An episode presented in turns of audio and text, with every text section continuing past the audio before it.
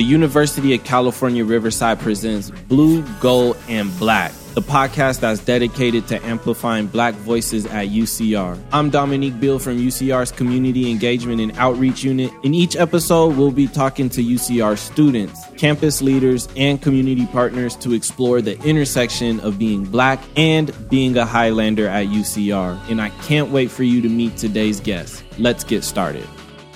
All right, everybody, welcome back to Blue, Gold, and Black, where we are amplifying black voices here at UCR. My name is Dominique Beal. I am your host, and today we have a really special guest. Dr. Raquel Rall is joining us from the Graduate School of Education. She's going to be talking to us today a little bit about her areas of research and some of the courses that she teaches here at UCR. And we're also going to get a little bit of her background story and a little bit of her history so we can add some context to all of the great work that she's doing here at UCR in trying to make sure that black students are being supported. Uh, Dr. Rall, how are you doing today? I'm doing good. How about you? I'm doing pretty good. Super happy it's a Friday today. So hey. making sure we could try and stay out of the heat as well. right. Um, but thank you so much uh, for giving us a little bit of your time. We're super happy to have you here.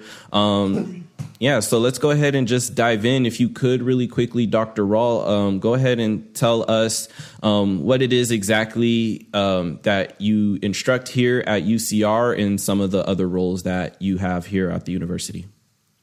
Sure. So I am an assistant professor of higher education in the Graduate School of Education. So all my courses are housed in education, and I teach at both the undergraduate and the graduate level. And for the graduate level, that means master students as well as PhD students.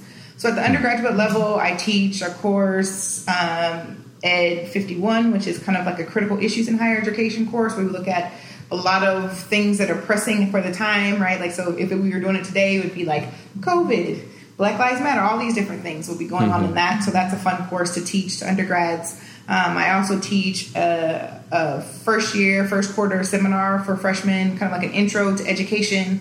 Um, that's Ed 93. And then for upper division, um, let's see, under, undergraduates, I have Education 151, which is like Women who Control University. So it talks about education and leadership, governance, administration, all these different things, and just kind of like who's excluded. So it's women, but that's in parentheses because we know that typically men, and more specifically white men, kind of lead institutions of higher education. And then at the graduate level, I teach courses like um, Ed 248, which is scholarship and literature. So we talk a lot about, you know, some of the core pieces of higher education we work on. Um, writing a literature review. I teach a course on higher education governance, which is 248G, where we talk about how the institution is governed, right? Like, who are these movers and shakers who make the decisions on behalf of the people who are on the ground, if you will? So that's a, um, one of my favorite courses to teach. I also teach organ admin, which is education 248O, which takes a slightly different um, direction of that. Still talking about leadership and people who are in control, but looking at like the administration because there's a difference between administration and governance. Take the mm. class and you'll know. Um, and then what else do I teach? Uh, and I'm doing a brand new course this year. I'll teach one on Black Brilliance Matters. So talking about the role and experience of um, blacks in higher education. So looking at it from various stakeholder groups, and that will be teaching that in the winter. So I think that's everything. I probably forgot something. All those are not taught in one year, right? I alternate sometimes, but that's kind of like the span of, of my instructional um, load. Nice. No, yeah, that's really amazing. Um, very busy, very busy, I can see. Um, and so, with those courses that you take, obviously, we're research uh, one university. So, uh, kind of shed some light on some of the specific areas of research that you partake in, kind of in conjunction, but also outside of the courses you teach specifically. Absolutely. So I think that you know my courses a lot of times are an outgrowth of my research, and, and both of those, the courses and my research, are outgrowth of me. So they're necessarily intertwined and and deal with things that I'm passionate about, which are leadership and race. And so my I would define my research at that, that intersection of leadership, governance, race, equity, all those different things, and how do we put them together, and how do we not continue to keep them in these separate silos? Mm-hmm. Um, because often we talk about leaders, but we don't want to talk about equity, right, and that sort of thing, or we talk about equity, but we don't talk about leaders specifically. I look at governing boards of higher education. So mm-hmm. if you're mm. thinking about the UC, that would be like the board of regents. So I want to look at those individuals who have by by law, right? They have this de jure control, like completely like the law control of of the institution, but no one really knows who they are, right? And they're these movers and shakers, but they and they delegate a lot of their powers, but um, I think because they're out of the, the, limelight a lot, they can get away with a lot more, and I don't think that that's okay. And I, I also don't think that they're in tune um, as much as they should be with what's happening on the ground, especially with people who don't look like them.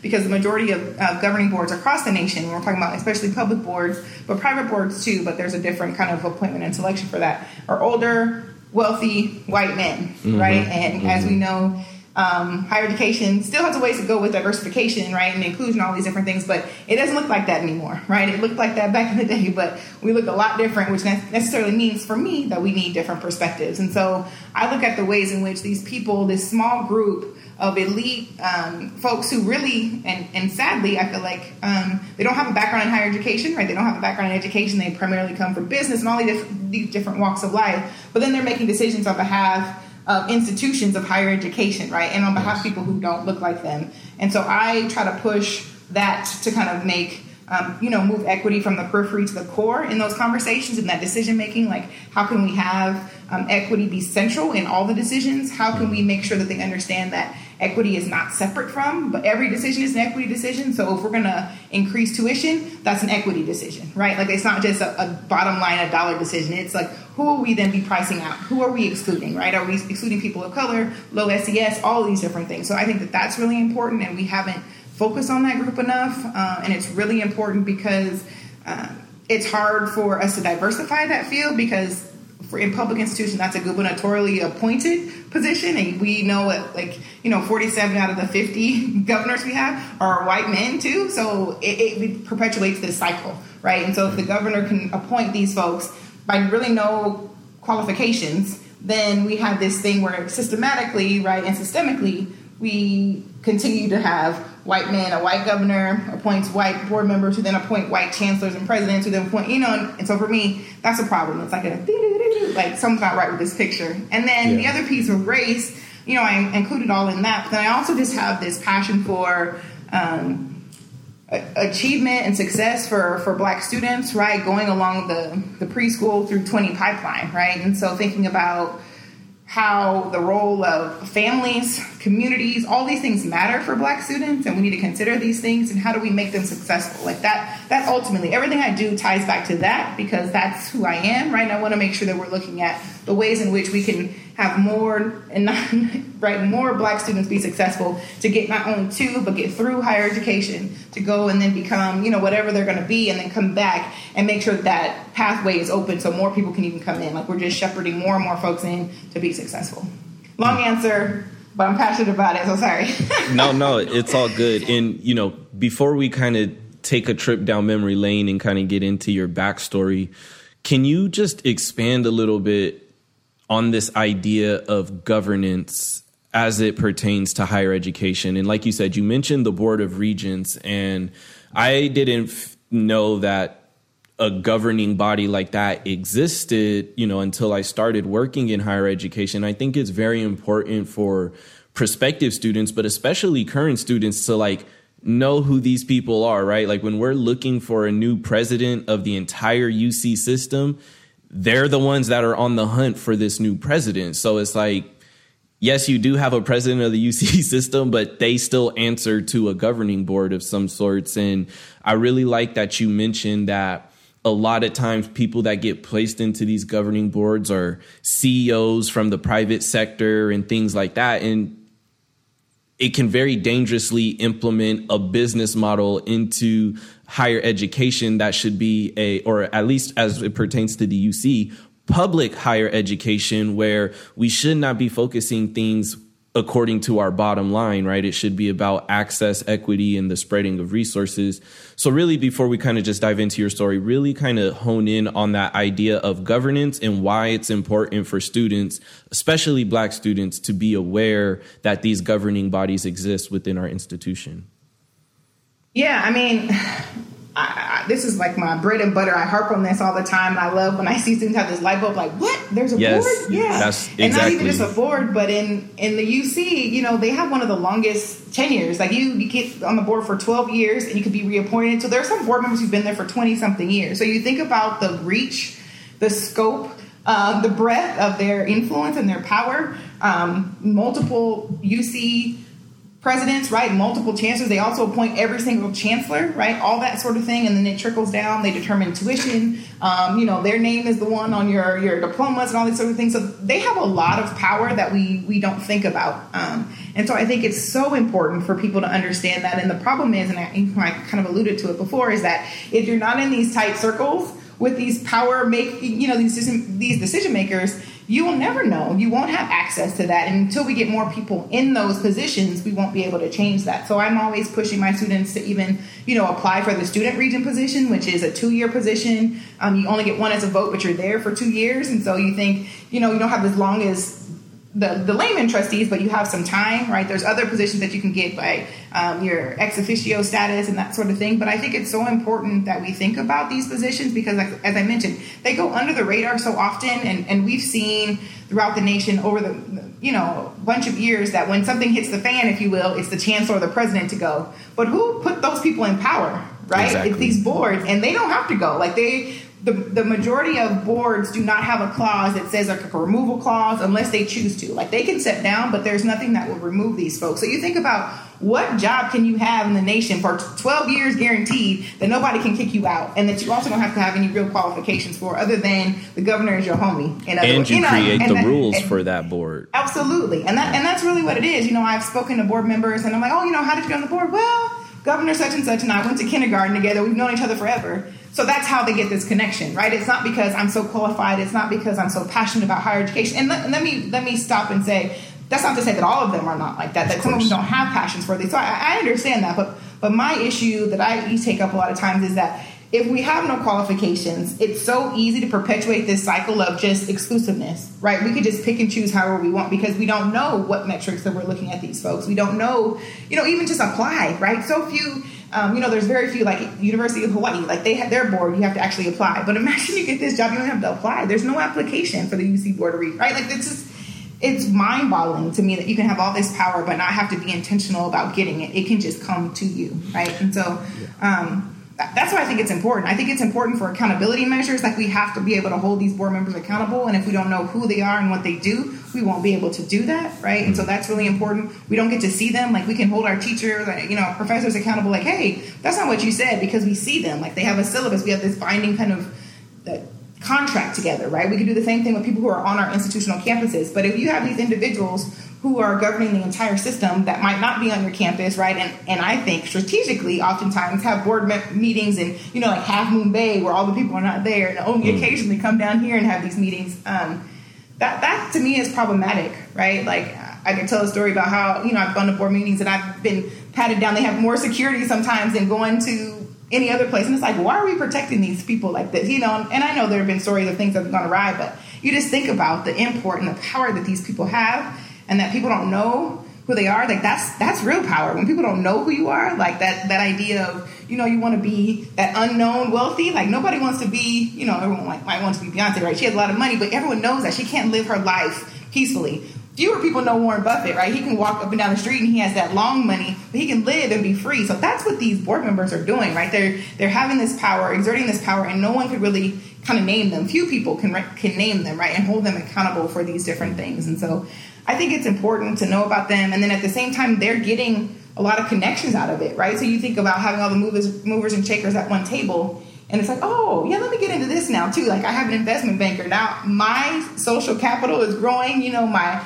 my actual capital is probably growing based on all these different things. And so it's just so it's so interesting, and I think it's so important because what they do touches every single facet of higher education. Um, you know, you think about something that like 209 that was passed in 96, right? Like, and that it's on the back, on the, going to be on the ballot to get repealed.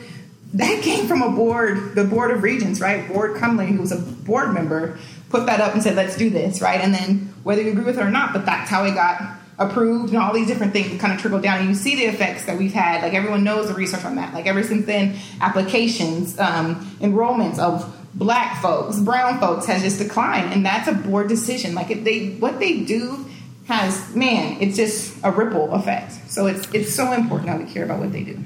No, one thousand percent, and you know, part and it, it's kind of ironic because part of the way to, I guess, check their power of sorts is just to make sure that people know that they exist. You know that that concept of, you know, you know, working from the shadows and you know what I'm saying, pulling all the strings. Um, but I, I definitely kind of want to talk to you a little bit more about possible ways that you know people quote unquote on the ground right staff faculty students even can hopefully maybe start moving towards changing some of these practices. But really quickly, I, I definitely want to give the opportunity for our audience to just really get to know you a little bit more, to really add that extra context into all of this great work that you're doing. Um, so if you can, can you kind of just start off by telling us um, uh, where you grew up and kind of what what was education like in your household growing up as a young child throughout elementary school even? Yeah so i mean i started off like a, a lot of black folks um, in the 80s right? My parents moved us when we used to live in gardena and carson moved us to the city of diamond bar which was and still is i shouldn't say was still is predominantly white and asian right? So grew up there, um, did elementary, middle, and high school there. Um, so very much that story we hear about the only one or one of few in the class. That was me, especially when I got to the higher levels um, where I was taking AP classes, honors classes, and it was I was the black female in the class, right? And often I have, you know, I can still name their names, but maybe one black male in the class with me or it was just me, right? That sort of thing. And so that has, I think, shaped a lot of what I do because I understand um, kind of the gatekeeping that happens with that, uh, and recognizing that that that's not a place you, you want to be in, but it's a place that we have to occupy sometimes in order to make it so that the next generation that's not what it looks like, right? And so I'm very intentional about that, and I think about that, you know, with my four daughters. But you know, growing up, my parents were very um, supportive and wanting me. You know, I have an older sister and a younger brother, but wanting us to do great, right, and that sort of thing. And it was kind of like this idea um, for my mom, like good enough never is, right? And then I think I have that in myself early too. You know, I was that child who would cry if I missed one. Um, and so now hindsight, it's not that deep, people, right? You'll be okay. But um, I try to tell my children that too. But I was, I was, and still am my own worst enemy. Like I'm, I'm harder on myself than anyone else could possibly be, right? Because I want to be great and and I want to exude that, you know. And part of that comes from my family always telling me um, that you know all you have is your name, right? What do you want people to think about when they see your name? That you don't want them to think like, oh, this person is sloppy, they don't know what they're doing, all this kind of stuff. So you need to exude that greatness, you know. And something that my dad used to always tell me is like, you you make them as uncomfortable as they want to make you, right? And and so what he meant by that, and what he would always tell me is that if you are great, that shakes them up so bad they are like cringing in their boots because this little black girl is a top person in this class. Little black girl is a student body president. This little black girl, right, and all these different things. And you know, it also stems from the the encouragement of my mother, who every single day before I, I got out of the car for school, or you know, if I was walking before I left the house, she would say, "And who are your ancestors?" Um, you know, like that sort of thing. Uh, and then I would have to say African kings and queens, and then she would say, "And what does that mean?" And I would say that nobody can get me down, right? Every single day, just this rooting of like you're going out there, you're representing, you might be by yourself, right? And so I have the instances where, you know, people ask white people, oh, do you taste like chocolate? Calling me the N word, you know, all these different microaggressions and macroaggressions. But um, I guess I felt so so rooted with my family and knew that they would be there to ride or die, right? Like literally, my mom would be in the office on a phone. Like I knew that if anything popped off, my mom would be there. She would take the lead for education, but my dad would be there backing her up. Like he would let her do all the talking, but he would be standing there. Or, you know, just on a random day, I would see my dad on the campus behind a pillar just looking. Like he was that kind of dad that would always just let you know I'm watching, I'm safe, I'm watching them. Like I have my eyes on on everything that's going on. And and luckily, you know, and I'm not telling a fib here, you can ask my parents, they'll tell you that I was a good kid. I didn't want, I, I don't, to this day, I don't like trouble. I don't want to get in trouble. So let me do what I need to do so I can stay out of trouble. I've seen people get trouble um, you know, I've had one butt whooping in my life, and that was a group butt whooping because nobody wanted to tell because I don't need to learn that lesson, right? Like I, that's just my mentality. But um, but knowing that if I did mess up, or knowing that um, when I did succeed, like it would make them proud. That that to me was was phenomenal, right? Like, and that was something that I always wanted to do. And so I had this in me. And then my my parents let me know, oh, you could do this. Like when I made my, you know, was going to make my list for colleges my, you know, my, before I started freshman year of high school, my mom gave me the list. She's like, you take these classes and whatever school you want to go to, that's where you'll be, right? And so this is for a person who I got into all the schools I applied to. Then we're talking about Harvard, Stanford, Yale, Princeton, you know, all the Ivies, all these great schools. Mm. And at the same time, still in high school, and I'm doing, I'm obviously performing, having AP calculus teacher tell me that you know all I was ever going to be was a housewife, like all these different things, and you're just like, are you serious right now? Like, so you're always dealing with this warring environment, right? This warring identity of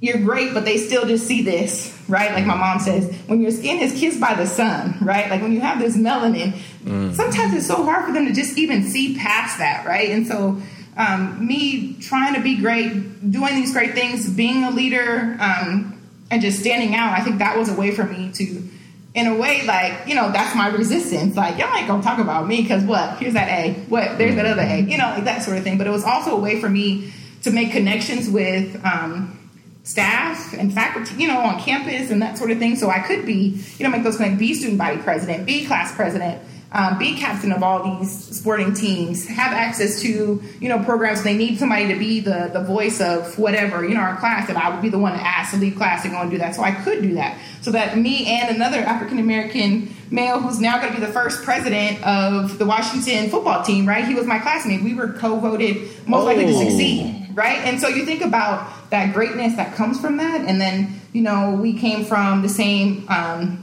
community organization, the Council of African American Parents. Our, our families were part of that for so long. We were coming up fighting against a system that would have us not placed in GATE, not placed in the honors classes, even though we were the top students, right? And so that's just what we did and we didn't know anything else and, and these families held us accountable. So if our parents weren't there we knew somebody else's mama and daddy was going to be there and they was going to tell our mama and daddy if we weren't there and that oh if we saw somebody on campus we would tell something was happening like so before anything could pop off the families knew right? So i mean that that that community idea i think is so important and we, we talk about that a lot in our in our community in the black community like you know it takes a village and all these different things but really that was something that we had to have in a place that was not for black people at the time, right? Mm-hmm. Like there were enough we could count them, right? The people that mm-hmm. we had, but yet and still we were doing these these great things. So no, and I, you know, one thing that I love is, you know, the the affirmations that your mom provided to you. Like, right, who are your ancestors? Where do you come from? What does that mean? Um, because really what that was doing was just ultimately preparing you for what you were going to face out in quote unquote the real world, right? And it kind of gives you an armor of sorts, right? Because hearing your AP calculus teacher say that to you, you know, hearing other students ask you um, stupid questions about your skin or, you know, making derogatory comments, like it you know, and I think it puts a high emphasis on all of the work that you're doing because for black boys and girls, you know, um, the the educational system can be a very violent place, and not necessarily not necessarily violence in terms of like physical harm, um, but the mental harm and the emotional harm that can come with it. You know, when we look at things like disproportionate suspension rates or you know yeah. uh, um, students being placed in you know uh, uh, learning disability classes when they don't belong there and not getting called on like right we see all of this research all of these studies about how you know um, our, you know our youth is still uh, attacked in these systems so it's very very important that at least at home to the best of your ability that you can be properly socialized um, and nurtured and taught to love who you are um, as a black woman so to me uh, you know that that's very very special and um, definitely I can tell that kind of sets you on the path that you're on now, and a, for you to be able to navigate these spaces. Um, but I do want you to kind of, you know, highlight um, you know the Council of African American Parents. Um, they yeah. are one of our biggest partners here at the CEO unit, um, yeah. and they're obviously doing a lot of great work. Your you know your mother started that, and you came yeah. up through it. So, kind of go ahead and shed some light on that for those of our listeners that might be interested in you know looking them up, participating, things of that nature. Because I think that's a really amazing program. Yeah, and I think it's an extension of what was happening in my house, right? So, like mm-hmm. what you were just talking about, like all these things you're encountering in, in class. The Council of African American Parents is this beautiful thing where on Sundays, right, um, and depending on your program, if it's every Sunday or every other Sunday or one on one Sunday a month, where you go in and we take over the entire third floor um, of a building in Cal State Fullerton, and it's just black people, right? Black students, black parents and a lot of folks, a lot of us still don't have that. We we've never had that. So imagine to be able to sit next to and it's all black people, and to be able to be who you want to be all the time, right? Some of us still feel like we could do that even in the, the mix of these other spaces, but a lot of times other folks don't have that affirmation, right? And it's great to see the students have that connection, but even more so to me, for the parents, they're like, whoo, you know, it's somebody else, some other parent going through this, this sort of thing. So yeah, the Council of African American Parents started in, in 1992. A group of you know five families out of Diamond Bar got together and was like, we got to do something about this because they're trying to you know suspend our boys. They're not letting our kids in these classes. There's a lot of racism going on. So what are we going to do? And you know, there's power in numbers, right? That sort of thing. And so it's kind of like when you're trying to combat and it's just one parent at a time or two parents at a time. No, we have two, three, four, five parents at a time. It just continues to grow and grow and grow right? Now we have this arsenal and it's like don't come for us unless we come for you. So mm. knowing that they need to take you know people always joke that like when your mama calls they answer the phone right? Like and so whether that's in a high school or middle school or even a college campus of this day because they are known to produce top scholars right? Like so i talked about some of the schools i was applying to but that's not just me. These other scholars are going to some of these top institutions as well. And when these schools need some black faces, right? Even though they're not supposed to use it in different ways, they call CAP and they say, "Who do you have? Like, who are the students that you have? Like, how can we get them here?"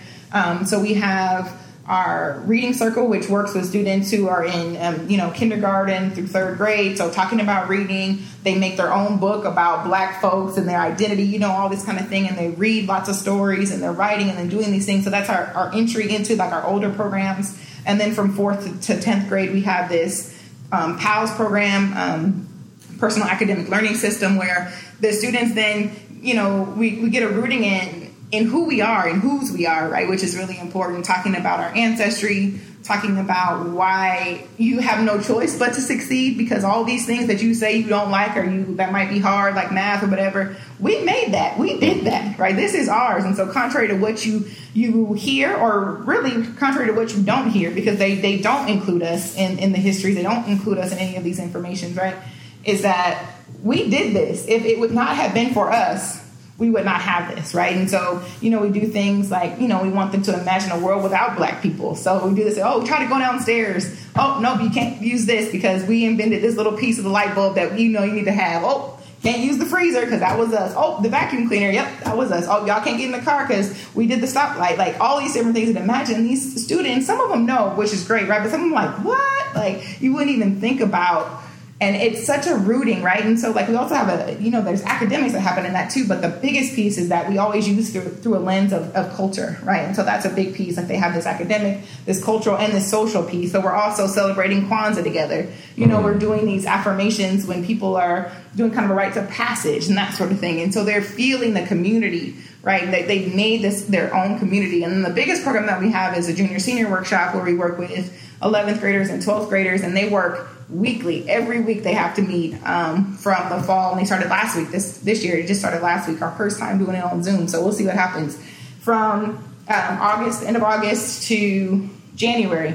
It's the Mad Crunch recommendations, um, essays, college essays, looking at all these different things, and it's all kind of cumulative, right? Because we don't want our students to just start there. They start way back when, and so we've been grooming them and pushing them and molding them into what we know will make them competitive scholars because we want the students to be able to say no to schools and not the schools to be able to say no to our students, which is really important. And so we kind of ground them in that. We work with them. And as I mentioned before, a key portion of a key piece of the Council, of African American Parents is that is unlike most um, of these academic prepar- preparatory programs is that we infuse the parents. The parents can't just drop off and leave they have a program, they have a part, and they have a role to play, and we let them know, like, ultimately, it's on you, right? So you think about these parents, if they're not getting what they need at schools, and it's like, we have to put the onus, unfortunately, it's a large burden, we have to put that on ourselves and push for these different things for our students, and we have to push our students, even if they don't want to they need to. You know, we, we, remind them in other countries and in other cultures where they're in school on Saturdays all the time anyway. So these few hours that they're doing on Sunday is nothing right? Mm. Like, so it's really important. I think it's, I mean, it's almost been 30 years, so you can see the longevity of it. You can see the importance of it. It continues to grow. Like, you know, I mentioned Jason Wright, one of our top stars. We have White House correspondents. We have um, the guy who's running the right hand man for Steph Curry, right? Jerron Smith, like all these people came from CAP, these great people who have come from CAP and they understand that this was part, you know, some of them got their wives or, or husbands in CAP, right? That sort of thing. But just this great community where people still come back and they're so thankful. They come back and they offer internships. You know, they try to to help us to continue to patch in people for that. You know, it's won numerous awards regionally, but we work with students, you know, in Riverside County, San Bernardino County, LA County. We have, believe it or not, people come from LA, where there's a lot more black folks, all the way to the Inland Empire to do this because they know the rigor of CAP and they know that um, the high expectations. Like, we don't just say, oh, whatever. No, we will demand. And if any of y'all listen, ever uh, get to meet my mother, you will know that uh, you ain't got no choice but to succeed. And she will push you, like literally push you to do what you need to do if, if that is what it takes. Because she has such a passion and a fervor for black students succeeding and getting opportunities. And, it, you know, it's just a burden on her heart that she has, that she does in addition to her full time job, right? And so I think that that is part of the reason why it has been so successful because it's it's met a need and it's been successful in, in producing results. Yeah, no, it and it you said that, you know, beautifully and it even just hearing you talk about it, like it just it gets me excited, you know, um, because it's just so important to make sure that, you know, our young black students and scholars like they're nurtured, they're supported, and they're taught to believe in themselves, you know, as opposed to like, we're gonna get you, we're gonna get you to GPA, we're gonna get you to test scores, we're gonna get you to essay skills. But if none of that is rooted in culture, if none of that is rooted in love for yourself and context of who we are as a people, it it's it's just not going to ring off the same way and i don't think it's going to inspire black students in particular you know to to pursue things in the same way. Having that extra cultural context and love and support um, is so instrumental in making sure that our black students are successful. So thank you so much yeah. for um, sharing that piece. I kind of want to now kind of take that context you know of how you were raised and you know how you kind of grew up in the Council of African American Parents and just kind of bring it back to you know where we're where we're at here at UCR in terms of supporting black students and making sure that you know um, even though the space may not be made for black students or might not even be welcoming of black students why is it important for black students to occupy spaces, spaces especially like spaces like higher education?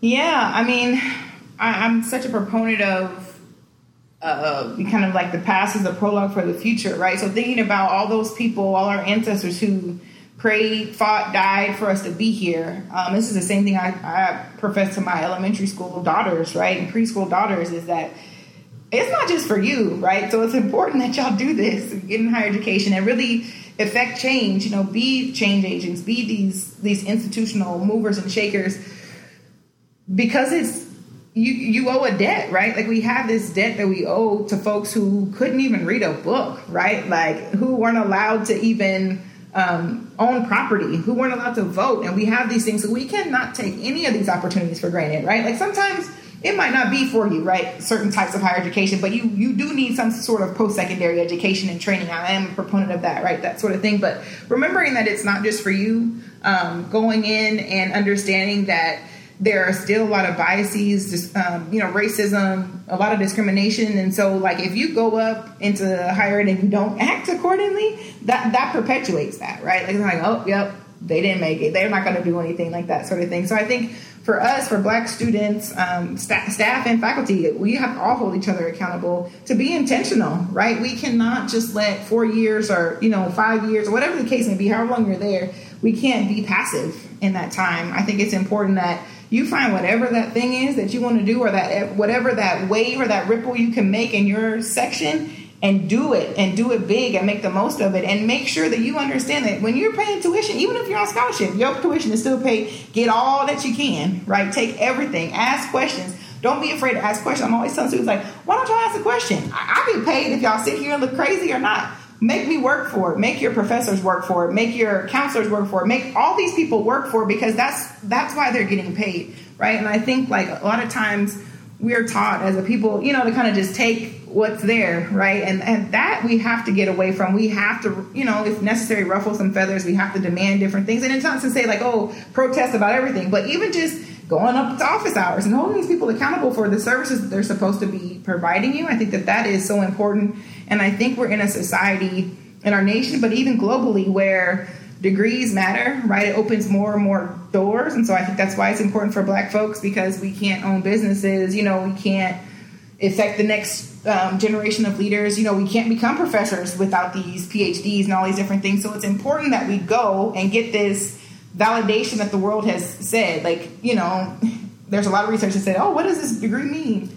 I don't know, right? Like, does your degree from, you know, Stanford differ from a UCR degree? When the UCR student might have worked a lot harder and got more out of it, but the Stanford degree, you know, people still think that that means more, right? So go in and make sure that your degree means something to you. I think that that's really important, that you're getting something out of it. Um, I just think it's so important because we we we need to really kind of di- disperse into all realms in society, and so we need to have movers and shakers in medicine and law, right? In the professoriate, right? Leaders and all these different things, and so higher education still remains one of the greatest places where you can go and really do anything at one spot. You can be trained to be do so much, and so that's why I think it's important. And then you can be filled right by your peers who might be doing something else. So I might be a humanities superstar, but my homie is in STEM and kicking butt, right? That sort of thing. And that affirmation that comes from that, like, you know, when you see these um, black folks rising and doing these great things, I think that is so powerful. And I think that that's important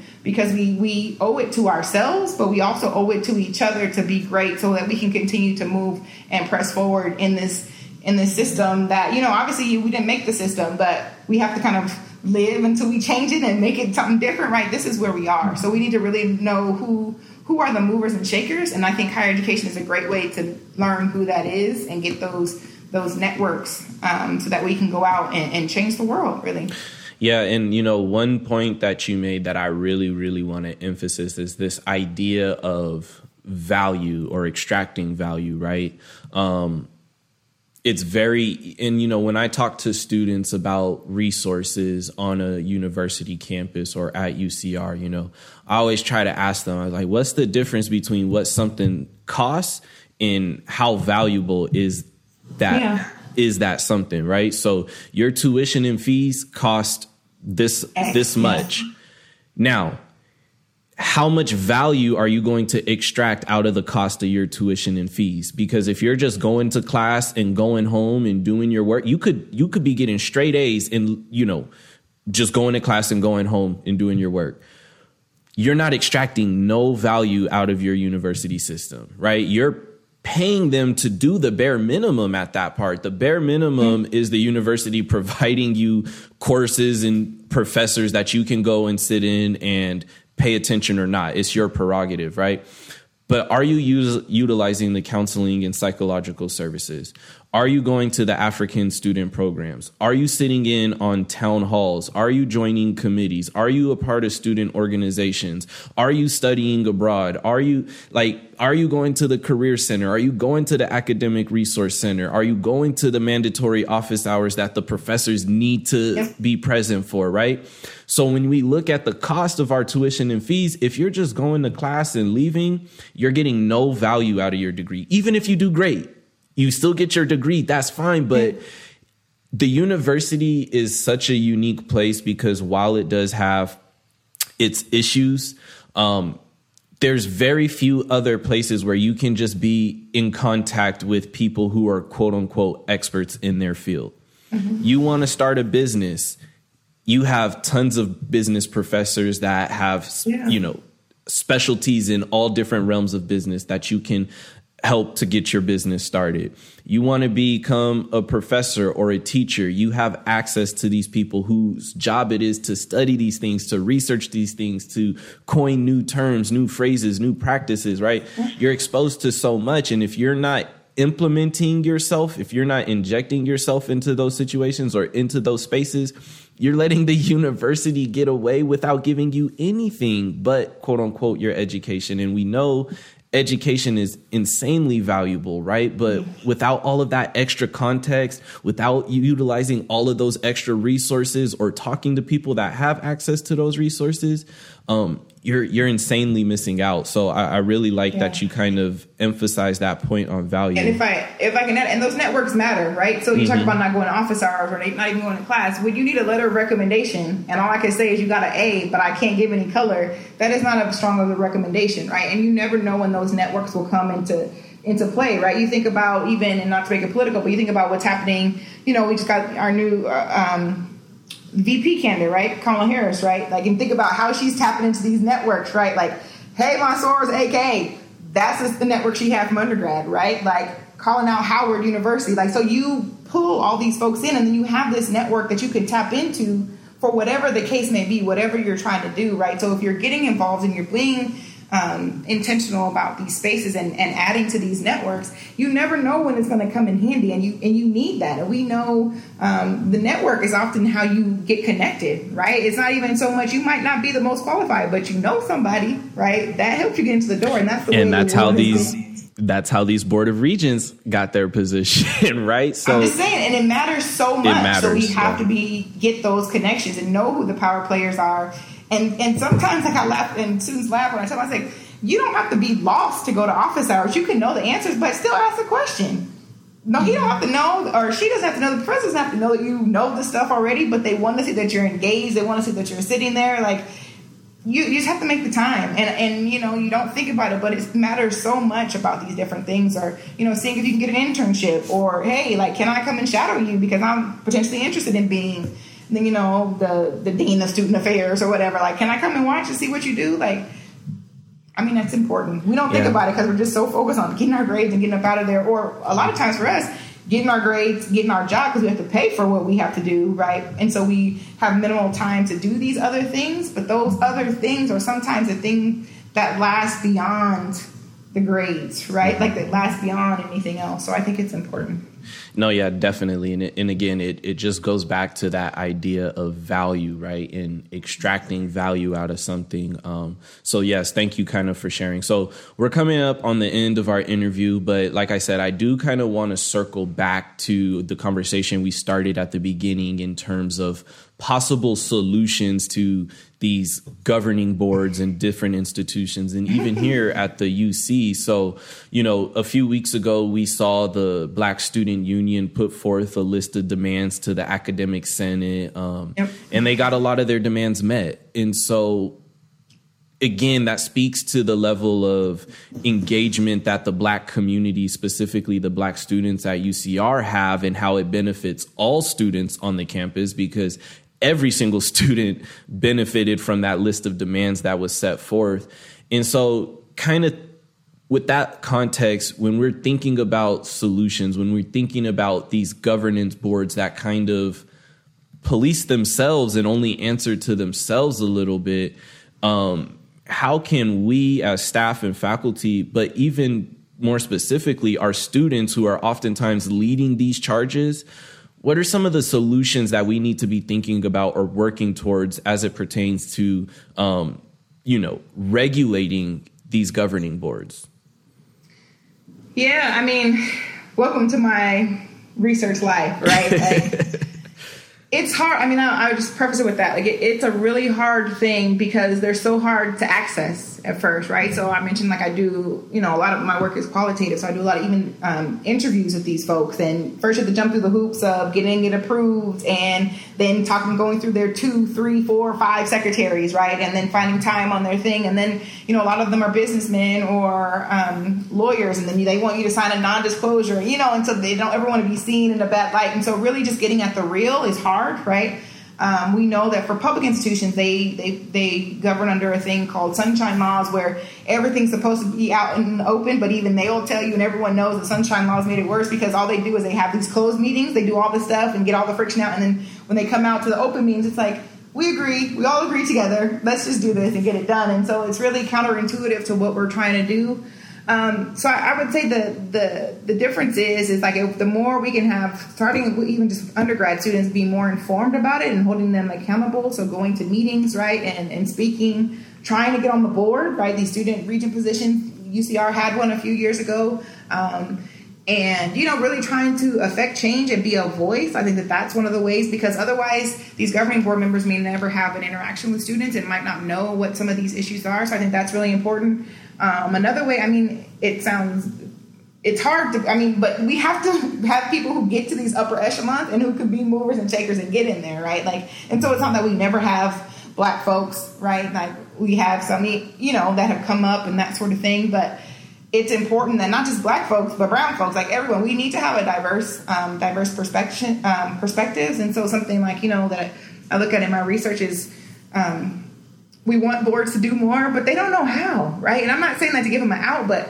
they really don't know how and they've never had to right like they've never had to to think about race they've never had to think about money. And so these are things that are really important that we need to force them to think about. Like, how can we force them to be thinking about these things? And so I think the ways in which we can do that um, is important because they are, you know, like you mentioned, making these decisions. And then I think we have to just continue to hold them accountable. Like, you know, a lot of folks are excited about. Um, President Drake coming in and, and, doing these things and seeing what happens. And I, you know, I want people to understand like he's going to have a lot of pressure. He still has to answer to the board, right? And these boards still don't look like what he looks like. And granted, he's this phenomenal leader.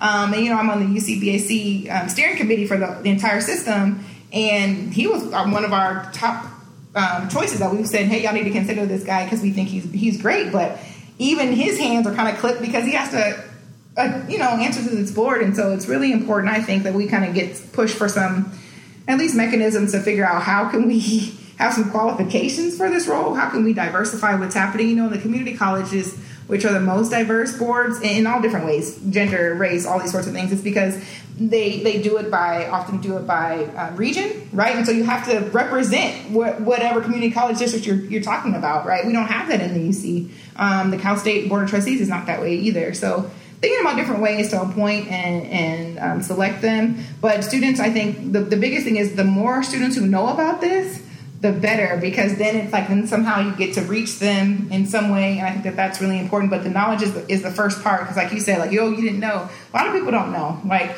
and then even thinking more about just not just boards but the entire system of shared governance right where you have like the board and you have faculty and all these different things like there's a way that this institution is supposed to be run right? And this is your part, this is your part. And share doesn't mean equal, right? But everyone has a role to play. The more we hold and understand how this thing works, that's how you get better at it. You think about, you know, when you really want to be a great athlete, those who study the game and know the game, those are the best players. It doesn't matter how athletic you are. If you don't know the game and the way to work the system, you're not going to be able to, to really affect as much change. So I think that that's really important that students just continue to learn more and more about how universities work. And I think that that needs to be a, a, piece that every student, no student should be able to leave the campus and not know shared governance, not know how universities are run. You know, I think it's as important as learning science and humanities and all these different things, at least a class to say, here's how it works. So you know where your money goes, who do you need to talk to, you know, thinking about an organizational chart, all these things that we would miss if you never took a class like that or never heard about. I think that that's, um, it's a shame that people can leave and not know really any how education, higher education work. So yeah, no, no, no doubt. Thank you for um, sharing that because awareness, you know, is at least half the battle, right? Once you're aware yeah. of the issue, then you can at least start, you know, formulating thoughts on how to tackle it. And so, you know, our final question, I definitely want to end on a little bit of black optimism, right? Kind of kind of carrying forward that tradition, you know, that you laid out for us earlier, like right, our ancestors and you know yeah. their their ability to say not in my lifetime but in their lifetime right so Absolutely. just yeah so just keeping with the spirit of that um, you know what what what is your one of your most optimistic visions of the future as it pertains to black scholars um, abroad or in general abroad but you know specifically yeah. here at UCR I mean, I'm so hopeful. I think black folks are the most optimistic people on the planet. We've had for to better because, or worse, because we're also the most formidable, right? Like we've had to endure the most. And I'm not saying like, oh, I'm not one of those people like, oh, slavery did this. I'm not one of those people at all. Don't get me, don't get it twisted, right? I don't think that.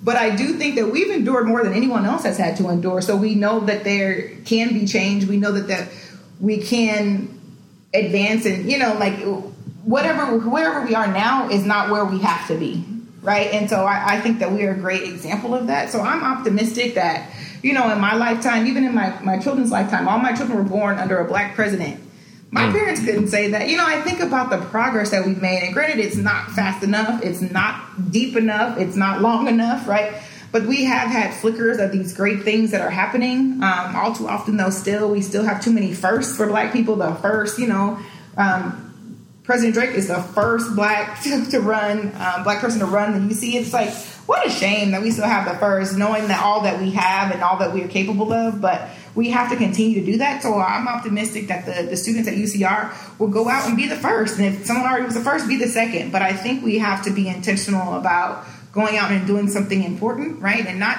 and not resigning yourself to just be okay. Like don't do anything just for a paycheck, right? Doing something that you're passionate about, doing something that you know will will have um, ripple effects and have change. You know, like my mom always talked about, you know, and, and, it's biblical and Luke, right? Talking about the who much is given, much is required. You have been blessed, whether you want to believe it or not, to get to this point. There's somebody who took an extra job. There's someone who stayed up all night. There's someone who X, Y, and Z and so you owe it to us to continue to, that legacy, and that's that's something that's ingrained in us. And you know, we're one of the the few people who understand that more than anyone else. Like, if we're not together on this, we we're, we can not succeed, right? We have to get together. We have to coalesce and all these different things. So I think my optimism is just for for black students at UCR to, to, find their passion, right? Like that's one of the things talking about the value of of education. Like you might have thought, oh, I want to do this all my life, but then you get here and you want to do something else. That's okay, but do that and do that great, right? So take all that there is there, all the knowledge and resources and networks, take that and then go forward and do more, right? And then figure out how you can open up the door a little bit wider or bust the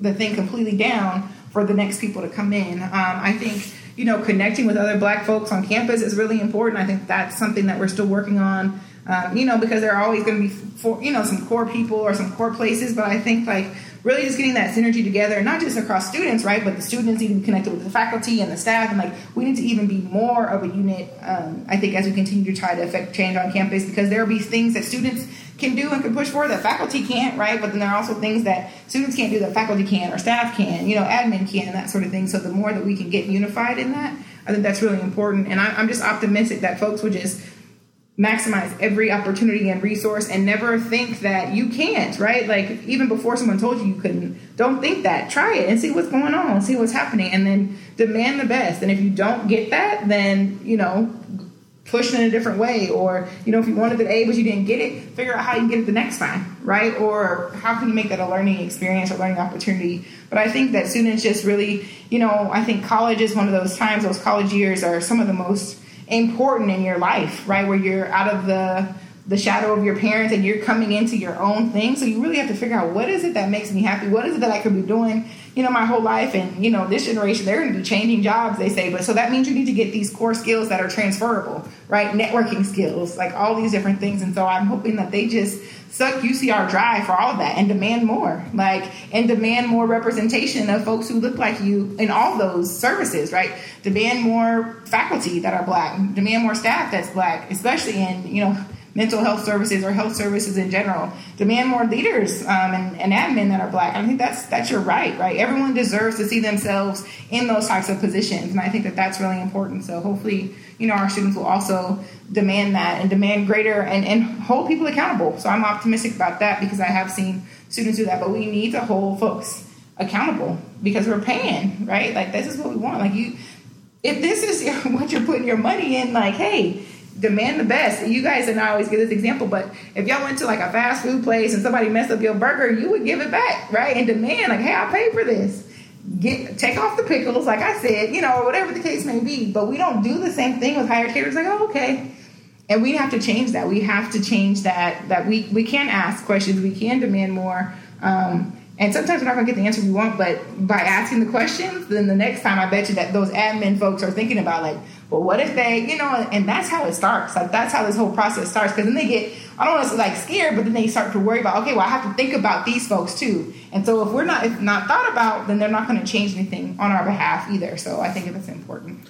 No, yeah, beautiful. And um, you know, my dad used to always tell me, and it always used to make me mad, but it's true. Closed mouths don't get fed. Hey, you know? yeah. So if you hungry and you know what I'm saying, you, need your something. dad grew up with my mama saying she said the same thing. Or Yeah. what's the worst that could happen? They gonna say no, but you ain't Yep. gonna get that anyway. So yeah. no, yeah. So no doubt, I think that was beautifully said. So you know, thank you for sharing those sentiments, um, Dr. Rall. Again, thank you so much for coming on My Blue pleasure. Gold and yeah, Blue Gold and Black. We were super happy to amplify your voice and definitely hope we can have you on again in the future to really start unpacking even more this question about equity and governance bodies and making sure that you know black folks and black students in particular can make sure that they're affecting change um, efficiently right effectively Yeah. so thank you so Thank much you for, for, being me. This here was great. Um, I know I talked a lot. Sorry, y'all, but uh, come take a class, and so you'll get it fired up about it too. So yeah. Exactly, exactly. So look out for Dr. Rall. Um, you can find her at the Graduate School of Education. Quick Google search, do your Googles, you'll find her real quick. Reach out to her. Um, you know, she'll be more than happy to support you. So thank you so much, Dr. Rall, and we'll Thanks. check you guys later. All right, take care. All right. Thank you for joining us on Blue, Gold, and Black. This program is produced by the Community Engagement and Outreach Unit of Undergraduate Admissions at the University of California, Riverside. Learn more about attending UCR by visiting admissions.ucr.edu and be sure to check out the description for other useful links and resources. Help support this podcast by liking, subscribing, and sharing. And be sure to check out our podcast videos on YouTube. Catch you guys later.